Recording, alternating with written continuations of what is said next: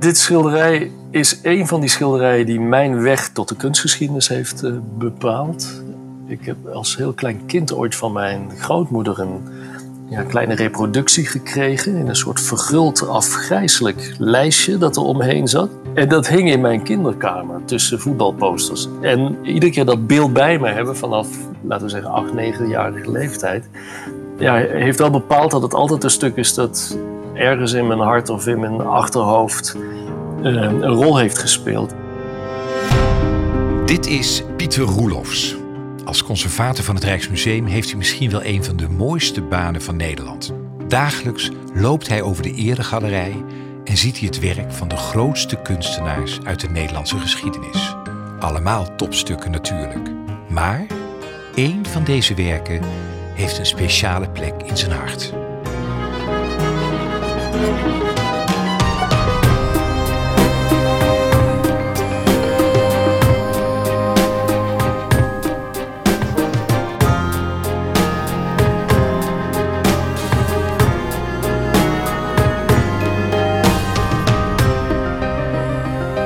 Je luistert naar Topstukken, de podcast over de mooiste kunst en cultuur van Nederland. Mijn naam is Albert Verlinde. In elke aflevering praat ik met een expert van een museum of een andere culturele instelling in Nederland en stel ik de vraag: wat is jouw persoonlijke topstuk? Het melkmeisje van Vermeer. Waarschijnlijk zie je het gelijk voor je als ik het erover heb. Wie kent het niet? Maar wat zien we nu eigenlijk echt? Pieter Roelofs neemt ons mee naar de eregalerij en laat ons door zijn ogen naar het schilderij kijken. Nu de hele samenleving op de handrem staat, kunnen we veel beter begrijpen wat er gebeurt in een tafereel zoals Vermeer het hier ja, bijna 350 jaar geleden heeft uh, geschilderd. Een meisje dat staat in een hoek van wat vermoedelijk een keuken is. Je, je hoort echt de stilte. Het enige wat je ziet bewegen is een straaltje melk dat uit een kan loopt op het moment dat zij melk vanuit die kan in een, uh, in een pan uh, giet. Ja, dat, dat hele kleine, dat, die mini-wereld zo'n beetje waar Vermeer ons nu naar mee naartoe neemt. Dat is een, uh, een wereld, denk ik, waar we ons vandaag de dag um, ja, veel makkelijker mee kunnen identificeren dan op het moment dat ja, de wereld in volle gang is. Is het ook bijzonder aan het schilderij dat het zo'n gewoon meisje is die melk inschenkt? Ja, een van de belangrijkste aspecten, denk ik, waarom het melkmeisje van Vermeer zo beroemd is geworden, is dat Vermeer echt het lef had om in te zoomen. Hij gaat echt verder dan andere kunstenaars in de 17e eeuw. Hè. Dus in die periode had je veel schilders die tafereelen uit het alledaagse leven kozen. Eh, maar vaak met meerdere figuren. En wat hij doet, is dat hij, hij, hij, kiest één hoekje net bij het raam en zet daar één figuur centraal. En die hoofdrolspeelster is dan ook nog ja, een van de meest normale, gewone, alledaagse types die je in Delft in die tijd tegen kon komen. Is dat Nederlands om gewone mensen te portretteren, zeker in die tijd? Ja, kijkend naar de Nederlandse kunst in de 17e eeuw zijn eigenlijk twee facetten van groot belang. Het eerste is dat uh, geprobeerd wordt om de werkelijkheid zo goed mogelijk in beeld te vangen. Dus alles kon de moeite waard zijn om afgebeeld te worden. Dat kwam je in geen ander land in die tijd in die enorme mate zoals het in Nederland het geval was tegen. En het tweede is dat het ook kunst is die vaak nog een diepere betekenislaag in zich herbergt. Dus wij denken dat we kijken naar een meisje dat broodpap maakt of iets dergelijks. Hè? Dus dat daar in haar alledaagse bezigheid is. Maar misschien was het wel zo dat de 17e eeuw ja, daar op een andere manier naar keek. En dus meerdere lagen en meerdere boodschappen daarin zag dan wij vandaag de dag op het eerste moment kunnen. Maar wat, wat kan die dubbele boodschap zijn? Wat kan die verborgen boodschap zijn die wij niet begrijpen? Hm? Nou, als, ik, als ik je mee mag nemen, je ziet hoe zij daar staat. Hè. Ze staat heel ferm, eh, met een beetje gespierde bovenarmen ook daar. Uh, vol in concentratie, ingetogen, bezig met die ene handeling. Hè. Die handeling is voor haar cruciaal. Ze staat tegen een witte achtergrond aan, hè, of een beetje ja, gemeleerd witte achtergrond. Uh, we zien heel duidelijk dat het licht van links komt. Hè. Dus hij, hij werkt met het licht bijna altijd van links. En als je heel goed kijkt, zie je ook dat een van die ruitjes in dat venster gebroken is. En daar komt het licht dan nog net iets ja, scherper uh, langs de rand van het raam de ruimte binnen. Bijzonder overtuigend. Maar als we kritisch gaan kijken, valt op dat het meisje helemaal geen schaduw werpt op de achtergrond. Dus dat kan eigenlijk helemaal niet. Maar Vermeer doet dit zo overtuigend dat we er ja, met beide open ogen intrappen. Alsof dit dus gewoon een uitsnede is uit het alledaagse leven rond 1660. En is dat de verborgen boodschap? Dat hij doet of het een gewone voorstelling is? Maar eigenlijk is het dat niet. Ja, nou daar zit één aspect. Hè? Dus dat hij je als een soort van filmmaker meenam in een schijnwereld. Ja, waarvan wij nu geloven dat hij echt is. Maar als je je oog verder laat reizen door die voorstelling, zie je beneden rechtsonder een uh, vuurtestje staan. En die vuurtestjes waren in de 17e eeuw ook echt in gebruik. Hè? Dus je ging vaak zitten aan een tafel, geen centrale verwarming, hardvuren vaak ver weg. Uh, maar door kooltjes te branden in zo'n klein testje kon je toch je voeten warmen. En op het moment dat je je voeten warmt, ja, dan warmt eigenlijk het hele lichaam op. Dat is het idee. Het feit dat dat testje daar staat, moet ons waakzaam maken als uh, beschouwer. Hoezo? nou, links van dat vuurtestje zie je op de Delftse tegels die daar zijn aangebracht, onderaan de plint van de wand, een kleine Cupido-figuur staan. Dus de god van de liefde. Ah. En wat hier gebeurt is dat Vermeer aansluit bij een beeldtraditie die in de 17e eeuw ja, algemeen bekend was. Je kon je beter als deugdzaam vrouw warmen aan zo'n vuurtest dan aan een man. Aha. En als je dat weet en het vervolgens terugkoppelt naar haar alledaagse activiteit, wordt zij plotseling een, een buitengewoon deugdzame vrouw. Want ze richt zich tot het werk. Hè. Ze richt zich tot wat de essentie is feitelijk in haar rol binnen dat huisgezin daar.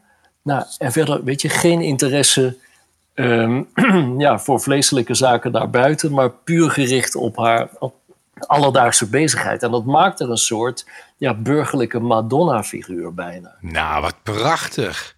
Ik moet eerlijk zeggen, ik heb hem ook redelijk op Netflix staan. Natuurlijk niet zo goed als jij. Wat, wat is dat toch dat dat zo episch geworden is? Jij vertelt het. En ik denk, iedereen die nu luistert, denk ik, ja, dat, ik zie het voor me. Ik, ik ken dat schilderij en met alle details erop en eraan. Hoe, hoe kan dat? Ja, ik, denk, je hebt een paar schilderijen zo die zich echt vastzetten in ons algemene uh, visuele geheugen. En de Nachtwacht is daar één van. Mona Lisa is bijvoorbeeld een ander daarvan. En het Melkmeisje is ook zo'n voorbeeld. En wat uh, de kracht is van dit schilderij van Johannes Vermeer, is dat het opgebouwd is uit ja, een aantal hele eenvoudige beeldmiddelen. Dus hij kiest een paar hele simpele motieven, maar ordent ze ook op een wijze die het voor ons heel makkelijk maakt om zo'n voorstelling te lezen. Hm. En hè, er, is, er, is, wel eens een vergelijking gemaakt tussen Piet Mondriaan en Vermeer. Hij speelt ja, op een hele verfijnde manier, maar zo zuiver met die details, dat het voor ons heel makkelijk is om die voorstelling te lezen, maar ook om hem te onthouden. En dat geeft zo'n schilderij, ja, wat we dan populair wallpower noemen, hè, kracht die ervan uitgaat. Je hebt eigenlijk maar heel weinig nodig om een subliem verhaal te vertellen. Was dit schilderij in één keer af of ging daar veel denkwerk aan vooraf? Ja, dat laatste. Vermeer is echt een denker. Hij is een denker in zijn voorbereiding, maar ook nog een denker op het doek of op het paneel. Dus hij blijft maar doorontwikkelen. En we hebben dit schilderij, het Melkmeisje, ehm, ook met moderne onderzoekstechnieken bekeken. En daarmee zie je wat er onder de huidige verflagen verborgen is. Dus dingen die Vermeer ooit geschilderd heeft, maar die niet voor onze ogen bedoeld zijn, eh, maar die we dus door die nieuwe onderzoeksmethode toch kunnen zien. Wat staat eronder? Ja, wat je ziet eh, in de achtergrond bijvoorbeeld, eh, waar nu uh, dat, dat testje staat, daar stond een grote wasmand. Dus hij, hij had eerst het idee van, nou, hè, het gaat vol om haar in haar volle bedrijvigheid.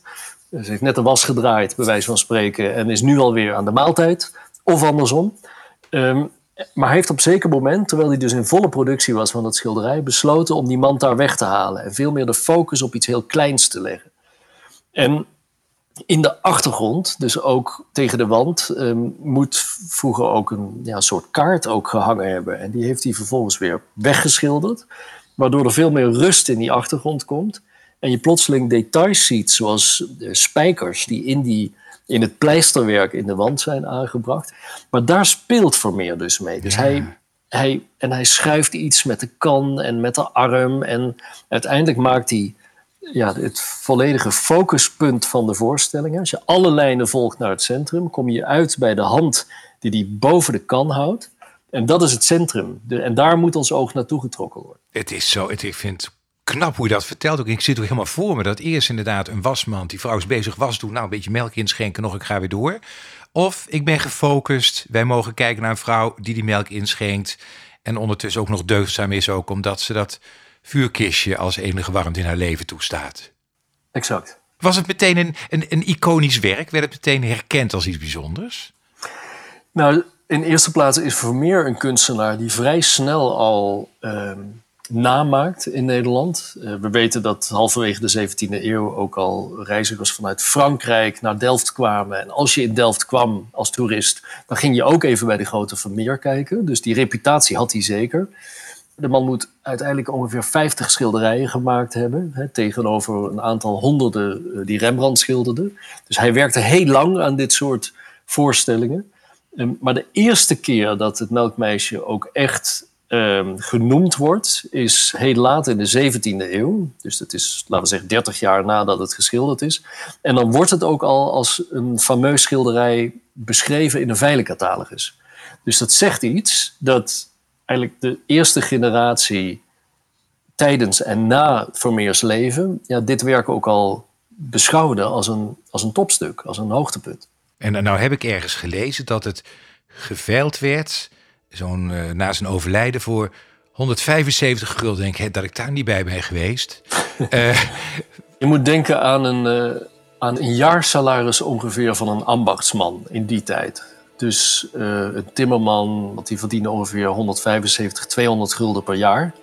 Dus dit, dit was echt een aanzienlijk bedrag in die periode dat voor dit schilderij betaald werd.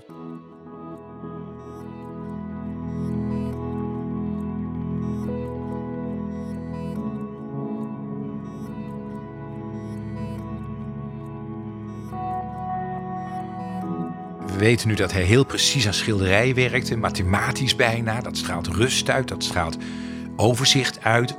Was hij zelf ook zo'n man van rust en overzicht? Ja, dat zou je bijna geloven.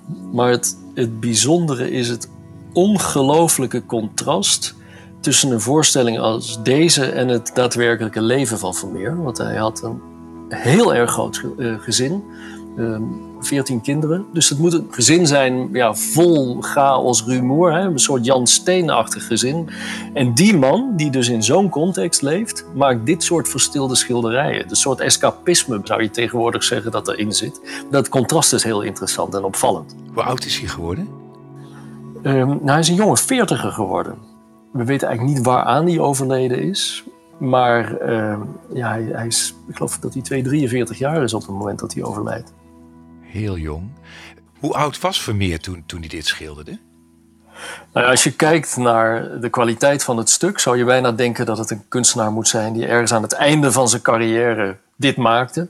Maar dat is niet zo. Hij, hij moet ergens tussen 25 28 jaar zijn geweest uh, toen hij dit schilderij gemaakt heeft. Dat is jong, hè?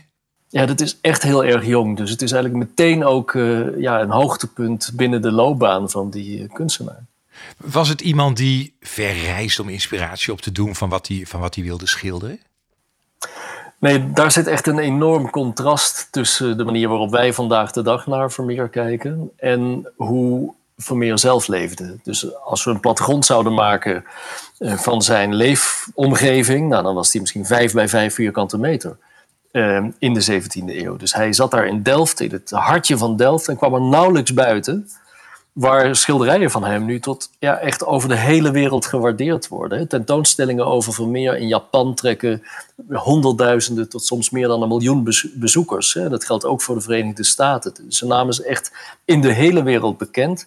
Maar dat leven van die man ja, was dus eigenlijk heel erg bescheiden op een klein oppervlak in die stad Delft in de 17e eeuw.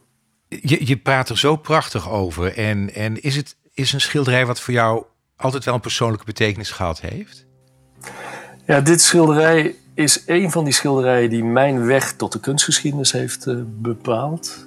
Ik heb als heel klein kind ooit van mijn grootmoeder een ja, kleine reproductie gekregen. In een soort verguld afgrijzelijk lijstje dat er omheen zat. En dat hing in mijn kinderkamer tussen voetbalposters. En iedere keer dat beeld bij me hebben vanaf, laten we zeggen, 8, 9-jarige leeftijd ja, heeft wel bepaald dat het altijd een stuk is dat ergens in mijn hart of in mijn achterhoofd uh, een rol heeft gespeeld. En nu is het natuurlijk heel bijzonder in dat Rijksmuseum te mogen werken, waar dit een van de absolute evergreens is. Je hoorde Pieter Roelofs van het Rijksmuseum. Je luisterde naar topstukken, aangeboden door de Vriendenloterij, de cultuurloterij van Nederland. Mijn naam is Albert Verlinde, ambassadeur van de Vriendenloterij. Ik ben er trots op dat wij cultuur steunen in heel Nederland, dankzij onze deelnemers. En als je meespeelt in de Vriendenloterij, ontvang je een VIP-kaart waarmee je korting krijgt op de leukste uitjes en gratis ruim 125 musea kunt bezoeken. Dus ook het Rijksmuseum in Amsterdam. Benieuwd naar meer mooie verhalen? Abonneer je dan gratis op Topstukken in je favoriete podcast-app of ga naar topstukkendepodcast.nl.